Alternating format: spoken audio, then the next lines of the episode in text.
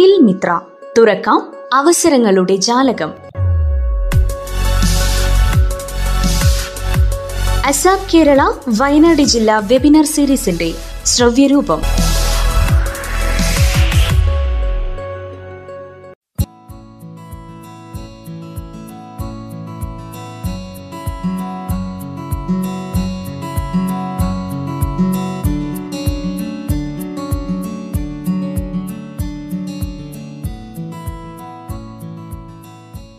നമസ്കാരം. എല്ലാ പ്രിയ ശ്രോതാക്കൾക്കും സ്കിൽമിത്രയിലേക്ക് സ്വാഗതം.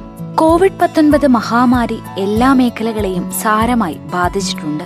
വയനാട് ജില്ലയെ സംബന്ധിച്ചിടത്തോളം സാമ്പത്തിക മേഖലയിലെ സ്ഥിര വരുമാനം ടൂറിസത്തിൽ നിന്നുള്ളതായിരുന്നു. കോവിഡ് പത്തൊൻപത് എങ്ങനെയാണ് ടൂറിസം മേഖലയെ ബാധിച്ചതെന്നും ടൂറിസം മേഖലയിൽ കോവിഡാനന്തരം വരാനിരിക്കുന്ന നവീന സാധ്യതകളെക്കുറിച്ചും ഇന്നത്തെ സ്കിൽമിത്രയിൽ കേൾക്കാം. വയനാട് ജില്ലാ tourism and promotion council secretary Shri Anand സംസാരിക്കുന്നതിന്റെ രണ്ടാം ഭാഗം. ഇന്ത്യ ഇന്ത്യ ഡൊമസ്റ്റിക് ടൂറിസത്തിനെ സംബന്ധിച്ചിടത്തോളം നോക്കുകയാണെങ്കിൽ നമ്മുടെ ഈ ഒന്നേ പോയിന്റ് അഞ്ച് ആറ് കോടി ആൾക്കാർ ഇവിടെ ഇന്ത്യ കേരളത്തിൽ വരുന്നതിൽ അറുപത്തിരണ്ട് ശതമാനവും മലയാളികൾ തന്നെയാണ്. അല്ലെങ്കിൽ കേരളക്കാർ കേരളത്തിലുള്ളവർ തന്നെയാണ് കേരളത്തിൽ അങ്ങോട്ടും ഇങ്ങോട്ടും യാത്ര ചെയ്യുന്നത് ഇതിനെ തുടർന്നാണ് ബാക്കിയുള്ള ജില്ലകൾ തമിഴ്നാടായാലും കർണാടക ആയാലും ഇതൊരു വാലിഡ് പോയിന്റ് ആണ്. നമ്മൾ ഇനി ബാക്കിയുള്ള സ്ലൈഡ്സ് നമ്മൾ നോക്കുമ്പോൾ നമുക്ക് ഓർമ്മ ഓർമ്മയിൽ വെക്കേണ്ട ഒരു കാര്യമാണ്. ഏതൊക്കെ രാജ്യങ്ങളിൽ നിന്നാണ് ഏറ്റവും കൂടുതൽ ആൾക്കാർ ഇവിടെ വരുന്നത്? അതേപോലെ ഏത് ആൾക്കാരാണ് കേരളത്തിൽ ഡൊമസ്റ്റിക് ടൂറിസം എന്ന നിലയിൽ ഡൊമസ്റ്റിക് ടൂറിസ്റ്റ് ആയിട്ട് വരുന്നത് മലയാളികൾ തന്നെയാണ് എന്നുള്ളത് മനസ്സിലാക്കേണ്ട ഒരു കാര്യമാണ്. ഞാൻ പറഞ്ഞു ഇതിന്റെ ഒരു എക്കണോമിക്സ് ടൂറിസം എന്ന് പറയുന്നത് ബേസിക്കലി ഒരു എക്കണോമിക് ആക്ടിവിറ്റി എക്കണോമിക് ആക്ടിവിറ്റി ആയതുകൊണ്ടാണ് ഗവൺമെന്റും ഇതിനെ പ്രൊമോട്ട് നമ്മുടെ ഈ കേരളത്തിനെ സംബന്ധിച്ചിടത്തോളം കേരളത്തിന്റെ ജി ഡി പിയുടെ പത്ത് ശതമാനം കോൺട്രിബ്യൂട്ട് ചെയ്യുന്നത് ടൂറിസമാണ് നമുക്ക് ഇതിന്റെ ഒരു ഒരു ഒരു മൾട്ടിപ്ലയർ എഫക്റ്റ് ഇത് നമുക്ക് നോക്കുകയാണെങ്കിൽ നമുക്ക് മനസ്സിലാകുന്ന ഒരു കാര്യം ഒരു ട്രാവലർ ഒരു ഒരു സ്ഥലത്തേക്ക് വരികയാണെങ്കിൽ അദ്ദേഹത്തിന്റെ ചെലവാക്കുന്ന പണം അത് ഏതെല്ലാം മേഖലയിലേക്കാണ് ചെലവഴിക്കപ്പെടുന്നത് എന്നുള്ളത് ട്രാവൽ ചെയ്യുന്നത് തൊട്ട് ട്രാവലിംഗ് അത് എയർ ആയാലും ക്രൂയിസ് ആയാലും ഓട്ടോമൊബൈൽ ആയാലും ട്രെയിൻ ആയാലും മോട്ടോർ കോച്ച് ആയാലും അവർ അവിടെയൊക്കെ അവിടങ്ങളിലൊക്കെ ചെലവഴിക്കുന്നുണ്ട്. പിന്നെ വരുന്നതിനൊരു കാരണമുണ്ട്. ആ വരുന്നത് ഒരു മീറ്റിങ്ങിനാണെങ്കിൽ മീറ്റിംഗ് കൺവെൻഷൻസ് തുടങ്ങിയ കാര്യങ്ങൾ പൈസ ചെലവാക്കുന്നുണ്ട്. അതിന് ഫ്യൂവലിന് പൈസ ചെലവാക്കുന്നുണ്ട്. അവർ താമസിക്കുന്ന സ്ഥലത്തിന് പൈസ ചെലവാക്കുന്നുണ്ട്. എന്തെങ്കിലും മറ്റ് എന്റർടൈൻമെന്റ്സ് എന്തെങ്കിലും അവർ ചെയ്യുന്നുണ്ടെങ്കിൽ അതിനൊക്കെ അവർ ചെലവഴിക്കുന്നുണ്ട്. ഫുഡിന് ചെലവഴിക്കുന്നുണ്ട്. റീറ്റെയിൽ ഷോപ്പിങ്ങിന് വേണ്ടി ചെലവഴിക്കുന്നുണ്ട്.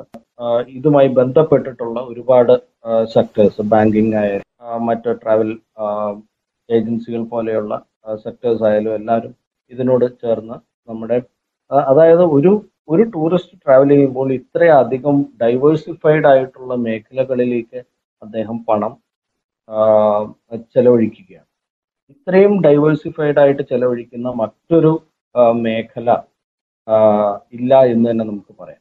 അതുകൊണ്ട് തന്നെയാണ് ഇതിന്റെ ഒരു ഗവൺമെന്റ് ഈ ഇത്രയധികം എഫേർട്ട് ടൂറിസം ഡെവലപ്പ് ചെയ്യുന്നതിന് വേണ്ടിയിട്ട് ഇത്രയധികം എംപ്ലോയ്മെന്റ് ജനറേഷന് കാരണമാകുന്നത് ഈ ഒരു ഈ ഒരു കാരണം കൊണ്ടാണ്.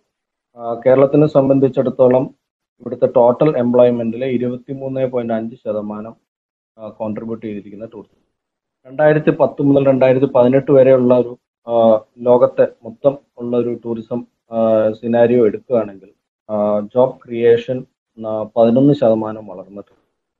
അതിൽ തന്നെ അക്കോമഡേഷൻ ആൻഡ് ഫുഡ് സർവീസസിൽ എംപ്ലോയ്മെന്റ് ജനറേഷൻ വളർന്നത് തേർട്ടി ഫൈവ് പെർസെന്റേജ് ആണ് എന്നുള്ളതാണ്. നമുക്കിനിയിപ്പോൾ ഈ ഡിസാസ്റ്റേഴ്സിലേക്ക് വരാം. നമുക്കറിയാം കഴിഞ്ഞ രണ്ട് രണ്ട് വർഷം ആയിട്ട്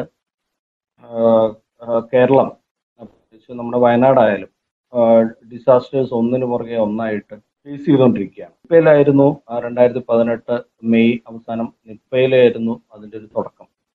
അത് കഴിഞ്ഞ് രണ്ടായിരത്തി പതിനെട്ടിൽ തന്നെ ഒരു മാസീവ് ഫ്ലഡ് ഉണ്ടായി. പിന്നെ രണ്ടായിരത്തി പത്തൊമ്പതിൽ വീണ്ടും ഒരു ഫ്ലഡ് ഉണ്ടായി. അതിനെ തുടർന്ന് ഇപ്പോഴത്തെ കോവിഡിൽ എത്തി നിൽക്കുന്ന പശ്ചാത്തലം. നമ്മൾക്ക് ഈ രണ്ടായിരത്തി പതിനെട്ടിലും രണ്ടായിരത്തി പത്തൊമ്പതിലും ഈ ഇത്രയും നാച്ചുറൽ ഡിസാസ്റ്റേഴ്സ് നമ്മൾ ഫേസ് ചെയ്തിട്ടുണ്ടെങ്കിൽ പോലും നമുക്ക് ഇത് കൂടാതെ തന്നെ മറ്റു പല കാരണങ്ങൾ കൊണ്ടും ടൂറിസം മേഖലയെ അഫക്റ്റ് ചെയ്തിട്ടുണ്ട്. ഒരുപാട് ഹർത്താലുകൾ വന്ന് ഇവിടെ അഫക്ട് ചെയ്തിട്ട് ആ ഒരു സാഹചര്യത്തിലാണ് നമ്മളിപ്പോൾ കോവിഡ് നയന്റീൻ പറയുന്ന ആ ഒരു പാൻഡമിക് ഇതിനു മുമ്പ് രണ്ടായിരത്തി മൂന്നിലാണ് ലോകത്ത് സാർസ് വന്നത്. അന്ന് മൂന്ന് മുതൽ നാല് ശതമാനം ഡിപ്പായിരുന്നു ഇന്റർനാഷണൽ അറൈവൽസ് മൊത്തത്തിലുള്ള കണക്കാണ് ഞാൻ പറയുന്നത്. സാർസ് വന്നപ്പോൾ ഒരു ത്രീ ടു ഫോർ പെർസെന്റ് ഡിപ്പാണ് ഇന്റർനാഷണൽ അറൈവൽസിനുണ്ട് പിന്നെ അതേ കഴിഞ്ഞ അതേപോലെ ഒരു ഡിക്ലൈൻ ഉണ്ടായത് ഒരു economic crisis global economic crisis ഉണ്ടായിരുന്നത് ഒൻപതിലാണ്. അന്ന് ഒരു നാല് ശതമാനം ഡിക്ലൈൻ ആയിരുന്നു ഉണ്ടായിരുന്നത് എന്നാൽ കോവിഡ് പത്തൊമ്പതിൽ ഡബ്ല്യു ടി ഒ പറയുന്നത് to be twenty thirty percentage ഡിപ്പായിരിക്കും അല്ലെ ഡിക്ലൈൻ ആയിരിക്കും. പക്ഷേ ട്വന്റി ടു തേർട്ടി എന്ന് പറയുന്നത് ഇനിഷ്യൽ ഫിഗേഴ്സ് ആണ്. ഇറ്റ് മേ ഗോ അപ്പ് നമ്മൾ വയനാടിനെ മാത്രം നോക്കുകയാണെങ്കിൽ ഒരു ഫെബ്രുവരി മുതൽ നമ്മുടെ ഈ കൊറോണ അല്ലെങ്കിൽ കോവിഡിന്റെ എഫക്റ്റ് നമുക്ക് കിട്ടി കിട്ടി തുടങ്ങിയതാണ്.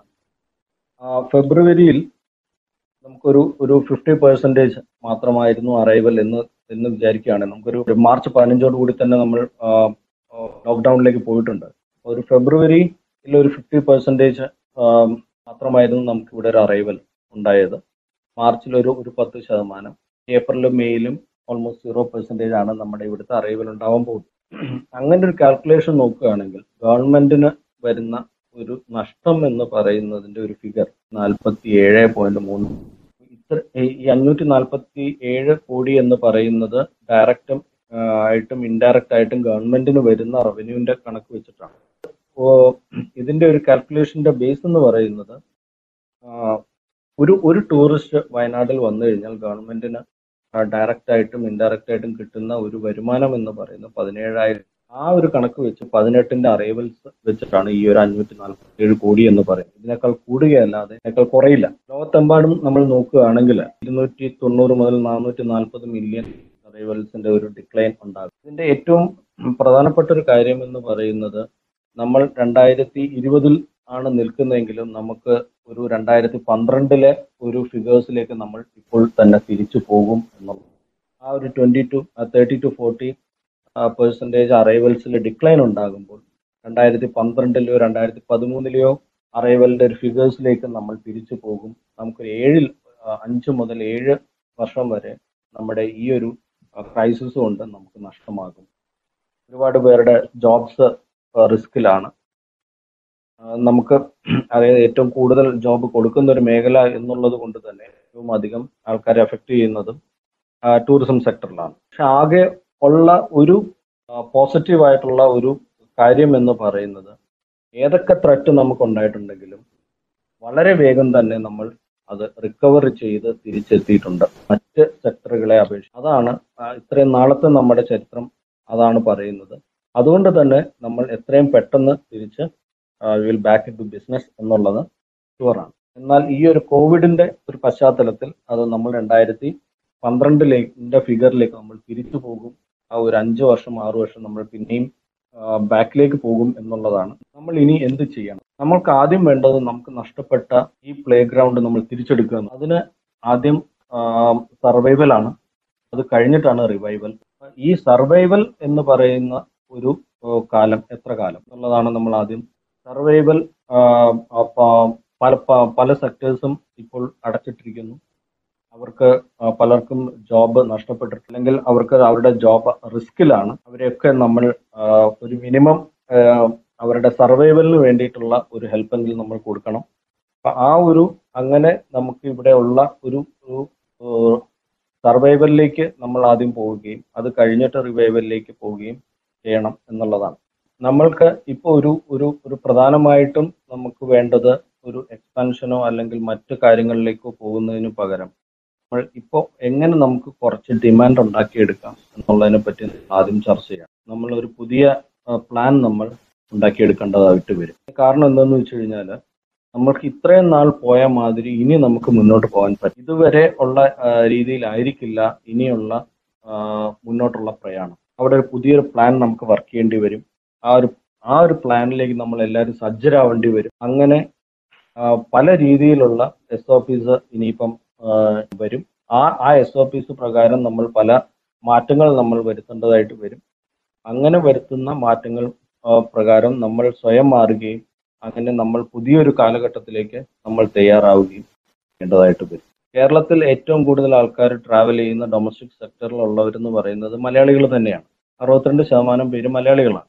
അതുകൊണ്ട് തന്നെ നമ്മൾ ആദ്യം കോൺസെൻട്രേറ്റ് ചെയ്യേണ്ടത് മലയാളികളെ തന്നെയാണ്. മലയാളികൾ who are ready to travel അവർ ആ- അവരിലൊരു അവരെ നമ്മൾ ട്രാവൽ ചെയ്യാൻ പ്രേരിപ്പിക്കും. അത് അങ്ങനെ ഡൊമസ്റ്റിക് ടൂറിസത്തിന് ഒരു ബൂസ്റ്റ് ഉണ്ടാക്കിയെടുക്കുകയും അതിനു വേണ്ടിയിട്ടുള്ള ഒരു മാറ്റം നമ്മൾ നമ്മുടെ വരുത്തുകയും ചെയ്യണം.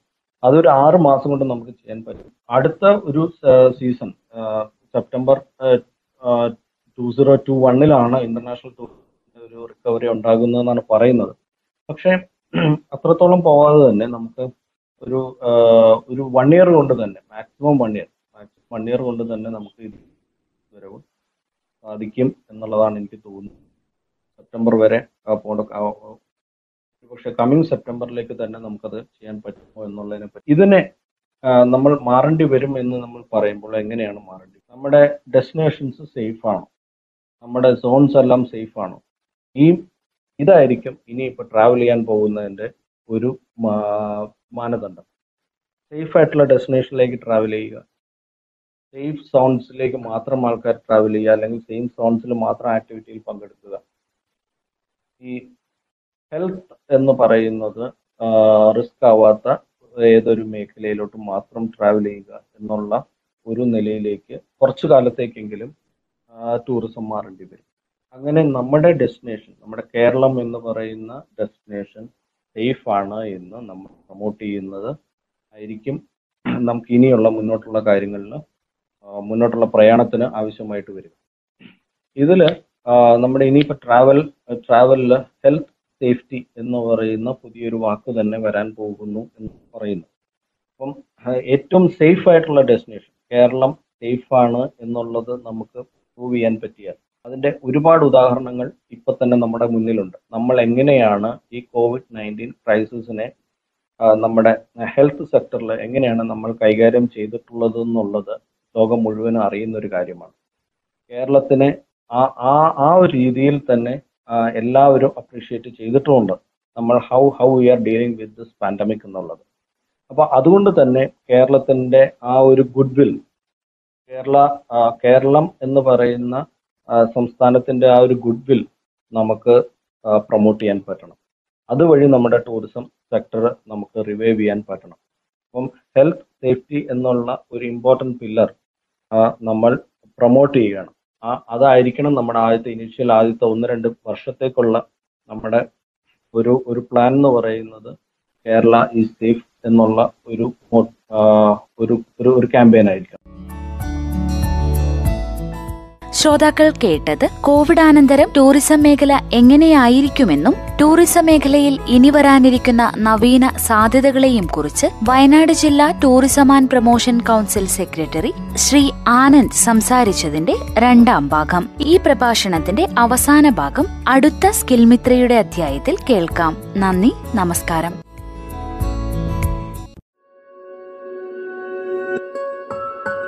സ്കിൽ മിത്ര തുറക്കാം അവസരങ്ങളുടെ ജാലകം. അസാം കേരള വയനാട് ജില്ലാ വെബിനാർ സീരീസിന്റെ ശ്രവ്യരൂപം.